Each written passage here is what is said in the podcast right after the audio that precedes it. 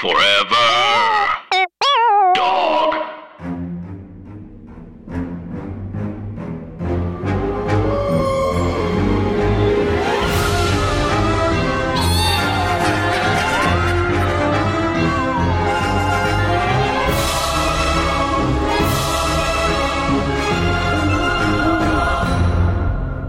Hi, Anna. Hi, Andrew, And hey, everybody else. and welcome to our podcast. Scary stories to tell on the pod. On the pod. Oops. and lawsuit. Okay, great. Wow. we go to jail and are killed. you just immediately hear lawyers shouting at our apartment doors. Um, Just like full Les Mis starts happening in our house. Hey, everybody. Uh, it's a podcast about scary stories, urban legends, spooky, true things that happen to you that you tell us about. But um, listen, the rumors are not true. Anna and I are not horror aficionados. Horror Um, aficionado. horror afici- I mean, we are horror aficionados, but we're not. I hear horror. he's a horror aficionado. uh, but we are two soft comedy people who kind of like being scared, but mostly regret it. And we feel like you might be those sort of people too. So here we are talking about things like soft people. It- no one can tell us we're not soft. That would be insane. If if anyone dared to say you're not soft, I would have I would have binders full of information to prove them wrong. I would go cry in the in a dry bathtub because why? Because I'm soft. That's where that's my favorite part of the bath is once all the water's gone. It's just Yeah. me and the me and the porcelain. A wet bath would be too hard for a soft person. No, it's I'm- scary. I'm going to take a soft bath. My God, Um, but anyway, yeah, it's it's a it's a mostly a comedy podcast about scary things. So um, we hope that you enjoy it. I would guess that most of you have listened to episodes before. If this is your first one, what a strange time for you to start because this is the middle of a series in which we're reading one story in particular from the Scary Stories to Tell in the Dark books called The Trouble. the trouble. And welcome. If you're new, stand up, raise your hand, and we're clapping for you. we are all clapping for you. Um, so, Anna, if I'm not mistaken, the last time we left the Lombardo family and uh, Detective Joseph Briggs, uh, he had brought in a bunch of experts, none of whom knew what was what. No one could figure out any issue, um, except for potentially a poltergeist. Yeah, the experts had had failed their asses off. They were like, maybe it's like a subway, um, or like a plane. And they were like, no, no, no. Bottles are flying around our room, and the Virgin Mary is a bird now. um, she's flying. It's a lot. This very much feels like any time I've gone to a minute clinic to describe a very s- serious medical thing, and they're like, "Well, have you started using a new detergent?" And it's like, "No, my eye is out of my socket." Oh, that's great. Yeah, the last time I went to urgent care was because I had bed bug bites, and the person was like, "I don't know. I can't tell you what bugs are in your house." Actually, that's an up. That was a bad example to follow up your story because in this example they were right and I was wrong.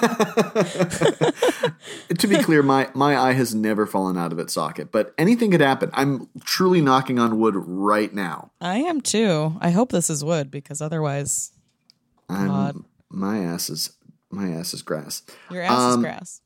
I don't know why I struggled so much to come up with that very simple saying. I was like, my ass is, my, someone mowed my ass. Hey, don't let your dog pee on my ass. don't. Oh boy. Um, so should we jump back into this story? yeah. All right. Tuesday, February 25th. A newspaper reporter came to the house to interview the family. Afterward, he sat in the living room by himself, hoping that something would happen that he could describe in his story. Tom's room was just across the hall from where the reporter sat. The boy had gone to bed, but he had left his door open. Suddenly, a globe of the world flew out of the darkened room and smashed into a wall. The reporter dashed into the bedroom and turned on the light. Tom was sitting in bed, blinking if he had, as if he had just been awakened from a sound sleep. What was that? he asked. Wednesday, February 26th. In the morning, a small plastic statue of the Virgin Mary rose from up from a dresser in Mr. and Mrs. Lombardo's bedroom and flew into a mirror. That night, while Tom was doing his homework, a 10 pound record player took off from the table, flew 15 feet, then crashed to the floor. Friday, February 28th, two scientists arrived from Duke University in North Carolina. That's They spelled D O O K to be clear. this is the poopy school. home of the Duke Dookies. they were parapsychologists who studied experiences like those the Lombardos were having. They spent several days talking to the family and examining the house, trying to understand what was going on and what was causing it. One night, a bottle of bleach popped its top, but that was all that happened during their visit. They did not tell the Lombardos about a theory they had that a poltergeist actually might be involved in such cases. According to this idea, poltergeists were not ghosts, they were normal teenagers. They had become so troubled by a problem that their emotions built up into a kind of vibration. Since it was taking place in their unconscious minds, they didn't even know it was happening. But the vibrations somehow left their bodies and moved whatever they struck. It happened again and again until the problem had been solved. Scientists have given this strange power a name. They called it psychokinesis, the ability to move objects with mental power or mind over matter. No one knew if this could really happen or how to prove it, yet most reports of poltergeists did involve families with teenage children. And there were two teenagers in the Lombardo house. Okay, so what a twist. Two teens. Two teens. It's not a ghost, it's teens. How many times has this happened to you? you think it's a ghost and it turns out it's teens. Anna, you had mentioned this a couple weeks ago that the idea that like the the preface to the story includes a thing where it's like this story might involve you. And to be a child reading this knowing that teenagerdom is imminent, very scary. Scary ass. I know. You're like, I guess things are going to start. I know. I, I also like as a very emotional problem team um, that I was like, I'm going to ruin our lives. There's going to be ghosts everywhere. I had every feeling about everything, and yet, And yet, Andrew, did you ever make it be poltergeist? I never made it be poltergeist myself. Um, I wonder if any of my brothers uh, inadvertently made poltergeist. Um, I think I think that my brothers played sports, and so maybe any internal psychokinetic vibrations were um, were put out into the world there, and any psychokinetic vibrations that my brain had went to me playing grandfathers in high school plays. Yeah, mine went to like intensely reading Lord of the Rings erotica. So I guess that's why we we found our our outlets, and that's why maybe Tom and Nancy they didn't uh they didn't get to dress up as their favorite characters from uh, Sailor Moon. I don't know. Fanfic did not exist back then, sadly. It didn't exist back then. I mean, it must. because Star Trek wasn't I, even. I know, like uh, what? I mean, but what would you even fanfic about? Like the Lone Ranger?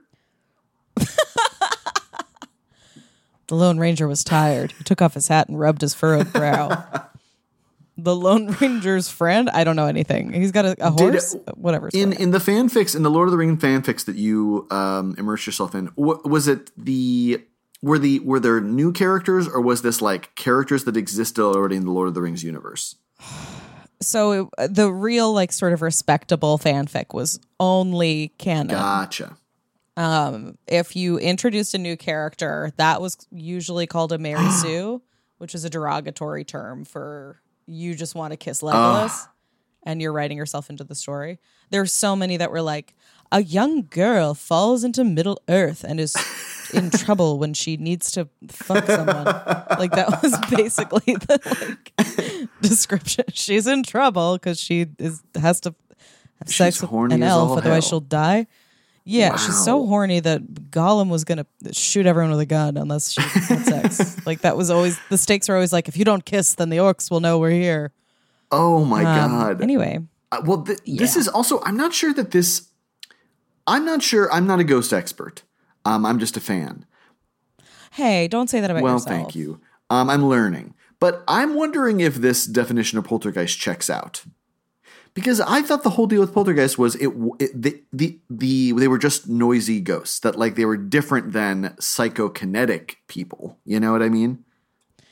Right. I think it's like it's describing it in a way that's confusing. Mm-hmm. Maybe like to get on a teen's level, but it, it sort of starts off with the sort of traditional explanation to my mind where it's like a teen is so stressed out that the energy manifests and starts blooping around and becomes its own Oh, thing. right, It's not that the teen's doing right, it. right, right. Right. It's that this thing has like blooped out of their head. I'm Using the word bloop I a lot. like sort it. of a fun new personality I'm trying on in my thirties. I'm experimenting. I'm growing. I'm learning. um, but yeah, this almost makes it sound like the kids are doing it not on purpose. Yeah, which that's very scary. What is the movie Poltergeist? I mean, the movie What's their- Poltergeist is straight up that um, uh, this house is built on a graveyard, and Yes. that all of these confused ghosts are the, the like. There's a child there who's receptive to like beyond the veil, and they are Mm-hmm. drawn to that energy. And so, This is why people need to not have children. that's true. They're always so receptive to what's beyond the veil. like, I can't I do that. know, I know. This this was a real. This is a job for Doctor Spock. The not the not the Vulcan, the child expert. He went to med Yeah. I am curious, although I guess in Poltergeist, a child is the conduit for this thing, and in this story, a uh, a, a teenager is the conduit for this ghostly stuff. But we're just not talking about like dead bodies or the beyond in this. It's just the power of the mind. Yeah. It's not from a dead. It's from a teen. right? Yes. Um, I I do find it very scary whenever scary things happen when a reporter is there. I I need to talk about this Yeah. reporter a lot. I'm so glad you brought it up. Um a newspaper first of all, this is a deeply 1950s thing where it's like, yeah, let's have every sort of solitary man kind of come to the house and like watch our kids sleep. Right. Weird. Don't do this. Don't uh, I'm going to measure his body just to see. Like abs- by all means, officer. Uh it truly like every you've got the experts, you've got this detective who like basically lives with them. Like I want to know what the layout of their house is like. Yes. Like he he's just there and then can okay, so we have to talk about the globe. I know. What does it mean? What does it symbolize? Homework? Everything. Geography? There's nothing inherently ghostly about the globe flying out of the room because Tom is in the room. Theoretically, he could have just thrown it. You know? Yeah. I also have we gotten to the point yet where somebody thinks the kids are faking? No, we have not. Oh, okay. Sorry. Um, that's a little bit of a stay tuned, but um, yeah, the the idea of like a dark child's room and then a globe flies Yeah. out of it scares That is me, very scary. especially at the wall because kids famously love and worship globes. Like adults don't care about globes. Kids are deeply affected by globes. They are rocked by globes. Yes. A globe has to be spun. It has to be poked. It has to be looked at. If you're a kid, if you're an adult, you're just trying to open it to see if there's like whiskey inside Anna, why is that? kids addicted to glow? I don't know. I think I it's because they don't go anywhere. I think you're right. I also think the idea of a sphere in my room was just huge for me. Yeah, well, it was like I I don't have a car. Mm-hmm. I don't have a a wife. so I think, but I have the whole world. I know. I think also textured globes where it's like this. I mean, if I was a giant space being, this is how a mountain range would feel on my hands. Oh, Andrew, were you also touching Everest all day? I was touching day? Everest. That sounded bad. I'm sorry. I I really meant um, Everest. and then this is where I had a friend who had um a globe that would go. This is also would go deep. Like the um the Marianas Trench was like there was like a little hole in there. I am electrified by this news. Also, as I'm saying, adults don't care about globes. My heart is racing. I do, and now I'm like, I gotta. Do I have a globe? Where's my globe? It's actually the longer I think about it, the more I'm like, it's insane that I don't have a globe. That's true. because like I'm in charge of what comes into my house and I need a globe. We're about to get eight thousand globes. Rand McNally is a huge fan of the pod. Oh my god. Check out Globe Box. They send you eight glo- globes a month. They only keep the globes that you touch. Why not try Globe Box? Let me look up. Let me see how much the cheapest And for your is. pets- Oh my god, they're not No, cheap. globes are very expensive, and there's no reason for it Wait, anymore. why? There's no. I guess because they, they it has to be done by hand. I guess because otherwise it'd be lined up. All Yeah, I guess it's sort of like also who's buying globes except for um, schools and villains. You know, like they've got to up. They've got to up price. I, the cheapest globe I've seen so far is fifty something. This Yeah. is insane. Oh wait, okay. So we have a white globe from World Market. Uh-oh. Please don't. You know what? If you don't have anything, you don't have to pitch it. Okay. it's okay to just sit there. Jesus Christ. That's a good lesson. Oh God. You got it. There's a fourteen ninety nine globe from Target. No. You know mm. what I also love and miss about globes is being in third grade and seeing one with like the Soviet Union on it and just feeling smug because you're like, I know something that this globe doesn't. right? this globe is dumb. I know, and th- just like that was in my um in my elementary school, we had an old old map. They just had not replaced our map, and the USSR was still on there, and it would torture our teacher because we'd be like, "What? What is that?" And it- she'd be like, "It doesn't exist anymore. Everyone, please." And the kids, it was like it was as though someone had turned the lights off in the classroom. We would go wild over the fact that there was a country that didn't exist anymore. Everyone, shut up. oh my God. Okay, so this $15 globe from Target has 4.1 average review out of 193 ratings. Um, a five star review says, I love globes, and this one has perfect stylish colors to match my home office. Okay, brag. Um, okay, great. And then another five star, it says it goes with anything. Um, and then there's a one star review where the subject is why. And the entire review is just one sentence I got an upside down earth. and then in the picture, indeed, it's upside down. I It also looks too big. It looks like the continents take up the whole thing. I don't like that. I like knowing that the ocean's I don't big. like it either. Yeah. You gotta show me the ocean. please. Um. Oh, and then okay, Sorry, a bunch of people got upside down. globes. I'm sorry. I wonder how many people that tricks. They're like, "Wow, this whole time I didn't know. We've been upside down this whole time." There's a whole chunk of Alaska missing. I know. This is amazing. Um. So then we get the two scientists from Duke University, which I love them being like in North Carolina. to be clear, they they took a road trip. and they are parapsychologists, which frankly, Anna, you and I also are parapsychologists. We are a parasite. Hey. Um, and they're so they're the ones who introduced this new idea of a poltergeist being a teen. Which, if I was an Italian Catholic family living just outside New York, and these these Duke parapsychologists from the South were coming, I'd be like, "Get out of my house! I don't, I don't know, I don't know what you're selling. I don't want it." Honestly, I guess like a, somebody from like a university from the South telling me that my good Catholic children are ghosts. I think I'd believe it more from them than from Oh, anyone. interesting. But I, I guess I forgot that they are um that they were parapsychologists. I had my um the surgeon who did the surgeries on my feet, whose name was Dr. Bowen. Uh, he really sounded like Foghorn Leghorn, and it was a thing that my family had to um, ask him to repeat stuff several times. Not not because we couldn't understand what he was saying, but because we had been so charmed by the accent the first time that we were not listening to him be like, "There's a very significant risk that," like, like it was just Oh my god. we were always like, "Oh." Of course, they were too charmed. They were like, "Sorry, which what?" He, he was Foghorn Leghorn, I should be clear. Thank God. Very talented chicken. Uh, so I wasn't prepared for the phrase "a very talented chicken." Oh, I completely skipped over the fact that a Virgin Mary rose up from a, dress, a dresser and flew into a mirror. Hugely scary. Again, religious icons being under the thrall of otherworldly entities. Very scary.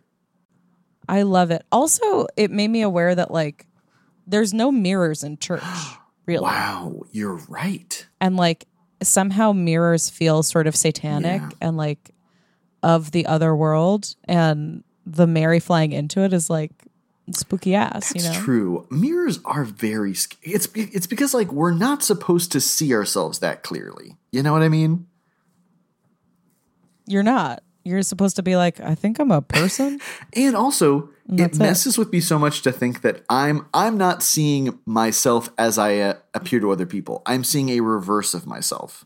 You know, Ooh, like That's like I that's how I always feel. It's like when I when when there's like a selfie taken of me or something, and I look at it and I'm like, oh, that's not how I look. I'm like, no, that is. It's just switched because the only time I ever see myself is in a mirror. Bless you. oh, thank you. Um, I don't know if that's right. Are there any mirror scientists who listen to the podcast? Let us know. Please let us know if you are a mirror too. Some sort of ghastly sorceress from the 16th century who's been trapped in a mirror this whole time. Write in. Um, so okay, so we we get this idea that um, it it could very likely be a poltergeist, and that a poltergeist is a teen who has unknowingly run amok, and that there are two teens in the Lombardo family. There's two teens, and that's double the ghost. Double the teen, double the ghost, and if it's two Italian teens, watch out. I mean, Mamma Mia. Um, this is wild. I'm I'm very you know it's funny. I I felt like I was very familiar with this story, um, but I am surprising myself in reading this. Like it's very exciting to revisit. I am too. Yeah, especially now that I'm not a Mm-hmm. teen. I'm like a little bit reading it from more the parents or the detective Yeah. perspective. And it's scary. It's very scary. I and this next week will be our last installment of this story, and we'll maybe get some sort of closure, or maybe no closure at all. You never know with these with these stories. you never know. Maybe at the end it'll what if it was the longest uh yelling at the end story? That's true. Parentheses, now grab a friend next to you and say and then it's a page and a half. Yeah, you ate my face. Yeah. But Yeah. that's but then it follows with a long explanation of like the poltergeist relationship like- to faces. Yeah. How buses work in this town. A jump scare that's just a 30 second description of a bus route. Who knows? We don't know, and neither do you unless you stay tuned next We week We really don't. for the end of the Um trouble. Anna, did anything spooky happen to you this week? Um, something spooky did happen to me this week. Um, I had a very split moment where I thought I was losing my mind, and uh, Jason and I did a a staycation Oh. at um, a hotel near us uh, for Valentine's Day because we are devoutly religious and celebrated um, in honor of the Christian martyr, and we just gouged each other's eyes out. Um, but we watched Titanic, which I haven't seen in a very long time. And there's scary moments in Titanic, That you guys. Yeah. that when Rose is by herself in the hallway and the lights start to flicker Mm-hmm. off and she's just looking back and forth. Yep. That's scary ass. The shot of the woman's body floating um, in the flooded like Yes. Grand staircase room and you just see the light from the the window above her. That's scary. When Ioan Gruffudd Yep. and the other savior guys from the boat are paddling through the dead bodies in the water and they grab someone by the life vest and pull them up and it's just a woman with like ghost eyes. That's scary. Rose grabbing the whistle from the dead guy's mouth and blowing Dead it. lips. You're you're blowing scary. on something that a dead person blew on. Yeah, and you know what? And you're creepy. And now Like, you're creepy. We'll save you, but we won't be friends with you. Oh yeah, it is. I, I do remember seeing. I I famously, um, it's the, like the most important movie for Chris in his whole life. Um, and I had not seen it entirely until a couple years ago. when We watched it on his birthday, but I remember seeing a scene from it on TNT in like 1999, and um, and yeah, the floating frozen bodies, very scary, very sad and tragic. you know, it's sad. It's also when things are sad and scary, it makes me scareder. Yeah. Yeah, I know. Because you can't even fall back on the silliness of being scared because it's just a sad tragedy, you know? Yes, Um, oh, that's good. Uh, That is, also, Yeah. um, big things floating in water, very scary. Very scary. I, I almost want to watch it again immediately. Mm-hmm. Like it. It also it's weird the movie changes genre halfway Oh, through. It's very distinctly. strange. It's like a romance movie that becomes an action Yeah. movie. And I was like, "Oh, this is why it was such a major hit because and like as a girl watching it, I was like, "Why do they have to do the second part? I hate that part." And I realized like this is like to make men like yeah, and they all drown because they they like uh they like wearing hoop skirts and uh, Yeah, it was it was to make dads name Ken leave and say, "Actually, I, I really enjoyed it." Yeah. Also, like Jason and I are enough like LA film douches that like we're both on the verge of tears watching it, going like, "This is a really effective shot." it's really uh, economic with the language what they did there. it's a really effective scene. Wow, Anna, that that speaks that speaks to um, a large a large portion of the LA crowd for sure. um, what about you, Andrew? Did you experience anything spooky this I week? did.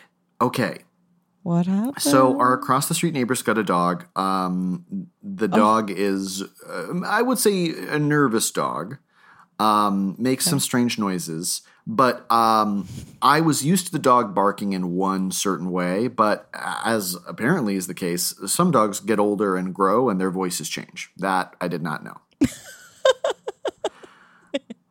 um, and I, I was I was putting out a package to be picked up um, uh, on our doorstep, and I have to put like a sign that's like, "Please don't steal this." Like it was a, it was a gift for one of my nieces. It was like I was like, "Don't steal this." It's literally a puzzle for a baby, and um, I was peeling the tape to uh, to tape the sign up, and as I was peeling the tape.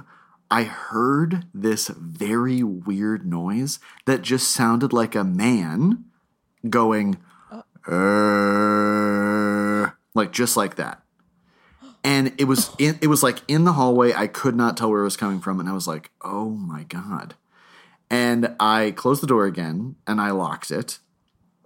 And then when I went out to go check on the package to see if it had been picked up, I once again heard the noise, and I realized it was just the dog growling across. But it sounded so much like a man making, and something. ab- Across the hall from you? but something about the like. um I I was about to say stereophonics. I don't know if that's a word or if that applies to this. The acoustics. The acoustics, exactly.